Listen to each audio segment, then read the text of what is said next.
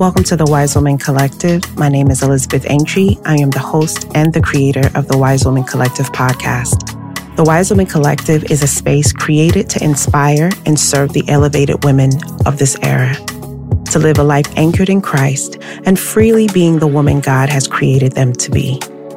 Thank you for joining. I cannot wait for us to get into this next episode. Let's get it. Hello, and welcome to the Wise Woman Collective podcast. I am back. I am your host, Elizabeth Aintree, and I'm excited to be here. Can y'all believe it? I know episode one is done. Now we're back with episode two. I told you how much I've missed you and I love you all. So I have updated not one, but two new podcasts for you to catch up on. It's been a minute. I'm hoping that every week you have a new podcast that you can listen to, but this is just a treat because your girl's been gone for a minute. I couldn't leave you hanging with just the first one. And so today we're going to continue the conversation from yesterday. The truth of it is we're building from audacity. Last week, the podcast was titled Audacity, where we just discussed how we need to be bold about making decisions, especially when we know that God has called us to do something. I think sometimes we are so comfortable. We think that God is going to force it on us, but sometimes it requires being audacious. It requires us being so bold and betting on God. And so if you haven't already, please check out that podcast. I believe that it will help you if you are in a season of your life where you're having to do something new and you need to trust God and you want to know, how do I do it?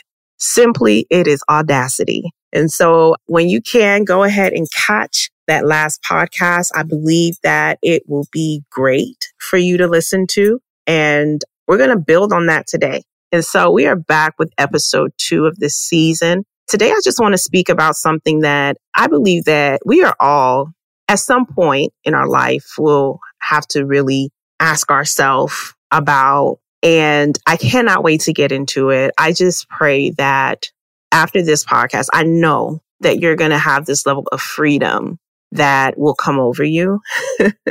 and so I cannot wait to get into it and extremely, extremely excited for this one. It is titled Authenticity. Let's get it.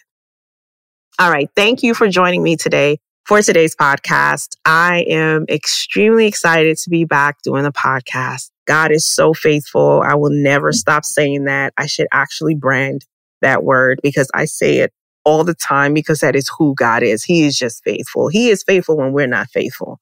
So you're going to always hear me say that. God, He is faithful. Okay. Today, I want to talk about authenticity. Authenticity is really a broad subject, but I really want to speak about authenticity when it comes to the things that God is calling us to do or calling us to be. And for me, I have, I would say for the most part, have really tried to be very authentic. Let me reword that. When I was younger, I really had a hard time being authentic because I am a first generation Ghanaian American. Both of my parents were born, raised, immigrated to America in the 80s and had me. And so I'm a first generation Ghanaian American from Texas. I was born in Arlington, Texas. Okay. And let me just say, I love being a Ghanaian. I'll say that. but life was different because you grow up basically with two different cultures you grow up with a culture that your parents are trying to raise and instill in you. And then you have the culture of where you actually were born and raised. Like you live it, you grow it, you see it. And so for most of my life, I have had to really just accept the fact that I am the best of both worlds. Okay. I am the best of both worlds. That's what I call myself. I say I'm the best of both worlds because the truth is, when you are a Ghanaian American, you're never fully Ghanaian and you're not fully American. If you are around Ghanaians and you don't speak the language, you don't know how to cook the food, you don't know all the cultural exchanges and all the things, it's hard. You know, you're not all the way Ghanaian and they let you know you're not Ghanaian. they let you know you're accepted, but you internally don't feel fully accepted because they're telling you everything that you're not. What ends up happening is that when you're with Ghanaians, you turn parts of your American side off And then when you get around Americans who are really accepting and very open of different cultures, but because they don't know about your culture, there's certain beliefs, understandings that, you know, just don't align. And so you have to turn off that part of yourself. And so based on the environment, you turn pieces of yourself off and cannot really fully be yourself. And so for a long time, I struggled with being authentic because the truth is at the core of who I am, a Ghanaian American born in Texas, I was not fully accepted in both spaces. I remember with African Americans, it's, oh, the African Liz or Liz the African, which I wore boldly. I love being Ghanaian. That's something that I wore with a lot of boldness. But just even saying that, you already know you're not fully accepted here. And then when you get around Ghanaians, you know, they know how to make you feel like you ain't from there. So it is hard because you are really not all of one thing. And so I dealt with that, having to switch on and switch off and struggling with what parts of myself will be accepted. And the truth of it is, depending on the environment that you decide to grow in, and in my case, it was in my African community, there's so many pieces of yourself that you have to literally cut off so that you can be accepted. Now, we all do it from childhood.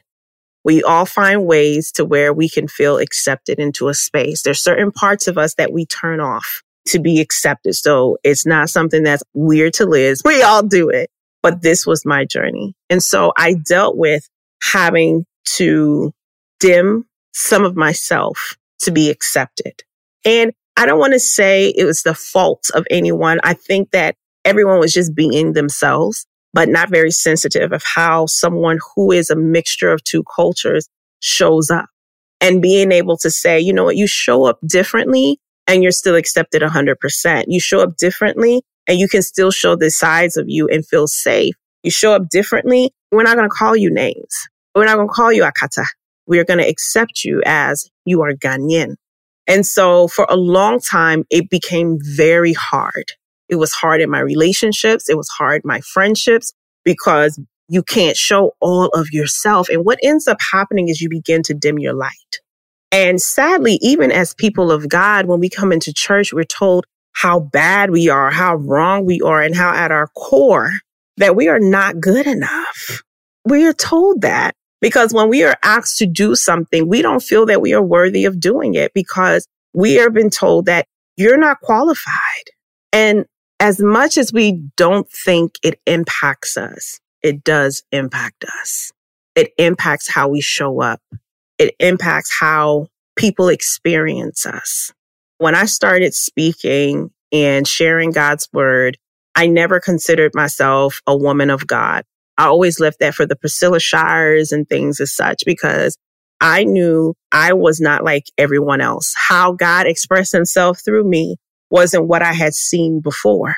And every time I saw people who went into ministry and things as such, you could see that they had to literally shift who they are to fit into the space. And I don't blame them, right? Because we've been told over and over again, in order for you to do a thing, you have to be someone else. In order for you to be a good wife, you have to be totally different. Let me give you a quick story of my husband and I.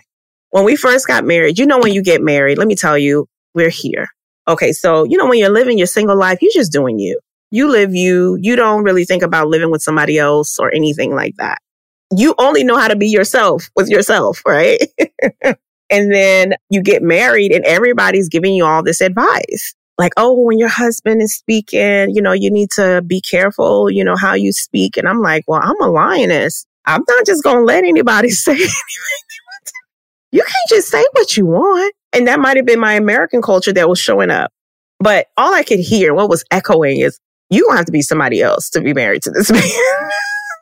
You know, when they're like, oh, you know, you need to get up at six in the morning and all this stuff and make sure your husband, I'm like, I can't open my eyes that early. I just can't. You're asking me to be somebody I am not. But of course, because I really desired marriage and I love my husband, when we first got married, I was doing all the things, honey. He would go to work in the morning. He would work 12 hour shifts. And so I would take his stuff to the cleaners. I'd have a hot meal. I would clean up the house and I would make sure everything was spotless. Like I was doing all the things, even if it wasn't natural for me, because I knew you're going to have to be somebody else. Cause at your core, Liz, you're not going to be able to do this. You will not do some of these things. And so I remember one day my husband, he's so cute. He could just see I was really working hard to be a really good wife. and he looks at me and he was like, although it seems that our Ariana Wafani World Cup in English, that means it looks like you taking this marriage like it's the World Cup, meaning I was doing too much. Honey, the relief that came over me. And he was like, babe, it is a long journey. So just be yourself, relax, you'll be fine. And he should not have told me that because that was the last day I ever did the most. Okay. But I do do the most for him, but it's not from a place of trying to be someone that I'm not. It flows from me. And the extraness has always been there, but this time it's in flow. Before I was just trying too hard. And the truth of it is, we really believe that we have to be someone else to be married. We are told all the time how we're not feminine enough. We're not helpful and all these things. And then we see someone else doing it. We feel that we have to be like that person. And so then we start trying to speak like that person or we try to start behaving like a certain person because we've been told that at our core, we're not good enough, but this person does it good. This person does it right we end up trying to mimic and copy. And if we are successful in mimicking and copying, we realize years from now that that is not true to who we are.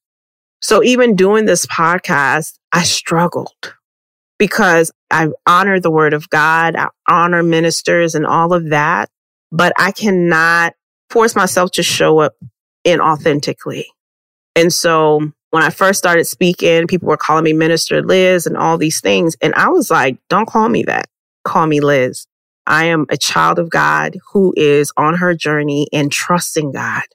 If women of God is what feels good, that's good. But make sure as you're saying that, that you're not holding me onto those expectations. And I also want to speak to other women who have a role that you feel that you have to be someone else. That is a lie. Because the truth is before we were created, like before we even came onto the scene, there was a plan for our lives. God has a purpose for my life. He knows me. He knows me. Okay. when he called me to speak and do all these things, I would have imposter syndrome all the time because I'm like, God, my swag, I can't get rid of the swag, Lord. And he's like, I called you. I called you. And then I would look at other people and I'm like, I don't align with ministry like that. And it was just hard. And let me tell you, it was a real war with me and God because I was like, Lord, are you wanting me to be like this? Do you want me to talk different? What is that? Because I am your raw material. I want to believe that how you created me is enough for you to work with to do more than I can ever imagine. And the truth of it is when God calls you, he knows you. He knows your weaknesses. He knows where you were born. He knows your accent. He knows the difference. He knows it. He knows the financial background you're coming from. He knows all these things, yet he's calling you. Now, I was reading Exodus. I'll pull it up on my phone because I think I'll share with you a scripture here. It's in Exodus. This is when God is calling Moses to lead the people of Israel. And Moses is like, uh uh-uh, uh get somebody else to do it. he was really not interested. And so God calls Moses to lead the people of Israel. Moses like many of us who are called to speak and all those things, feels as though he's not good enough to lead the people. Like he's like, no, no, get somebody else to do it. Like he really wanted somebody else to do it. But in so many ways, God makes it very clear that he has made a decision that it is Moses who he wants to do it. And Moses is like, you know what? I really can't do this thing. This is not for me. And This is for people who God is calling you to serve people or he's calling you into a certain space that only you can serve. Like my personality, the way I speak, my education, my experiences can only resonate with a certain group of people. The way I see God may not be the same way everybody else does, but there's a group of people who connect to God in a unique way when I speak. It took me a long time to recognize that. And the truth is, the way you are, just as you are, not saying you should stay there. Wait a minute. Not saying that you should stay there, but just as you are, when God is calling you into a space, you are the raw material in the hands of God. This is someone who created the heavens and earth in six days and rested on the seventh. This is the one who turns water into wine. And so why can't we have faith and believe that whatever God has called me to do, that he will make me who I need to be? That I don't have to be someone else. I don't have to do what someone else is doing. I don't have to do it the way that they're doing. And yet I'm still sufficient. And even if there are people that do not resonate with me, that God has a group of people that are specific to me and it's okay. Do you know how long it took me to accept that? it made me just take my weaknesses and say, Lord, my weaknesses are in your hands. Even in marriage, I'm not tooting my own horn, but my husband will tell you all the time, he is the happiest man. Ask me what I do. Nothing. I just joke. I just talk. I just do me. Parenting is a little hard. We'll talk about that on a different podcast. But even as a parent, you don't need to be someone else. Now, when I'm saying this, I'm not saying you don't need to be refined. What I'm saying is you don't have to be someone else and you don't have to feel as though this parent is better than me or this person is better than me. But what you can do is just put yourself into the hands of God and say, God, mold me into who you've created me to be. If this is what you've called me to do, give me the grace to do it. If this is where you called me to, give me the grace to be it. You don't have to put on a voice that's like someone else. You don't have to dress like anyone else. You don't have to have the same wig as anyone else. And what I want to share with you is what God tells Moses. Moses is going back and forth with God at this point, and he's pulling all the tricks. It's like my kids when they don't want to go to sleep. When I'm like, it's time for you to go to sleep, they'll be like, Mom, my tummy hurt. Mom, I got a headache. Mom, I need some Tylenol. Like they will do everything they can to get out of it to get out of not having to sleep, but eventually you're going to go to sleep. So Moses was doing the same thing with God. He was trying to talk God out of using him for something that God needed him to do and wanted him to do and purposed him to do. And he gave all the excuses in the world. One of the excuses he gave was that he wasn't eloquent enough and that he had a speech impediment. And so he's telling God, listen, I am not eloquent. I cannot speak very well. God being who he is, such a loving father. But I don't think that was the tone he was giving Moses because Moses at this point was just doing a lot. when I was reading it, he was getting on my nerves. I can only imagine how God was handling him, but he has so much patience. So I'm sure he wasn't irritated. Well, the tone just kind of sounds like no, the Bible says that he got angry. So Moses was getting on everybody's nerves. And so, but verse 12 or 11, God then says to him, like, who gave human beings their mouths? Who makes them deaf or mute? Who gives them sight or makes them blind? Is it not I, the Lord? So he's coming back and saying, this whole you don't know how to speak and this whole you have a speech impediment. I'm the one who creates the human being. So what is you talking about? I'm the one who creates basically, I have taken that into context when I called you. I'm the one who created you. I'm the one who makes the one who makes them deaf or mute and who gives them sight or makes them blind. Is it not I, the Lord? Whew. And then he says something that I want to encourage you with today. What he says to Moses is in verse 12. He says, Now go, I will help you and I will teach you what to say. Now go, I will help you and I will teach you. And so today I just want to speak to the person who feels that at your core, you're not good enough, or at your core, you have to be someone else, or at your core, you're not worthy enough. and dealing with imposter syndrome. Like, am I supposed to be in this space? Anyone who's feeling pressure to be someone that they're not or to do with things in a way that is not true to who they are or the person who is having to dim their light to be around people. Today, I just want to encourage you the way I had to encourage myself that God, you know me. You created me. You knew I would be born in Arlington, Texas, and that I'll have a Southern twang. You knew that I would not be able to speak Twi as good as other people. You know that. You know that there's just certain things that I would not be and I would not be able to connect to. And you made me and you called me. And the thing is, when I looked at everyone around, I was like, God, I'm not like them, but Lord, I'm yours. I am the raw material. And I believe that you can use me as I am. Now, let me put a caveat here. I am not saying stay the way you are, unhealed, broken. That's not what I'm saying. What I'm saying is giving the raw material to God and allowing Him to refine you and make you the woman that you are.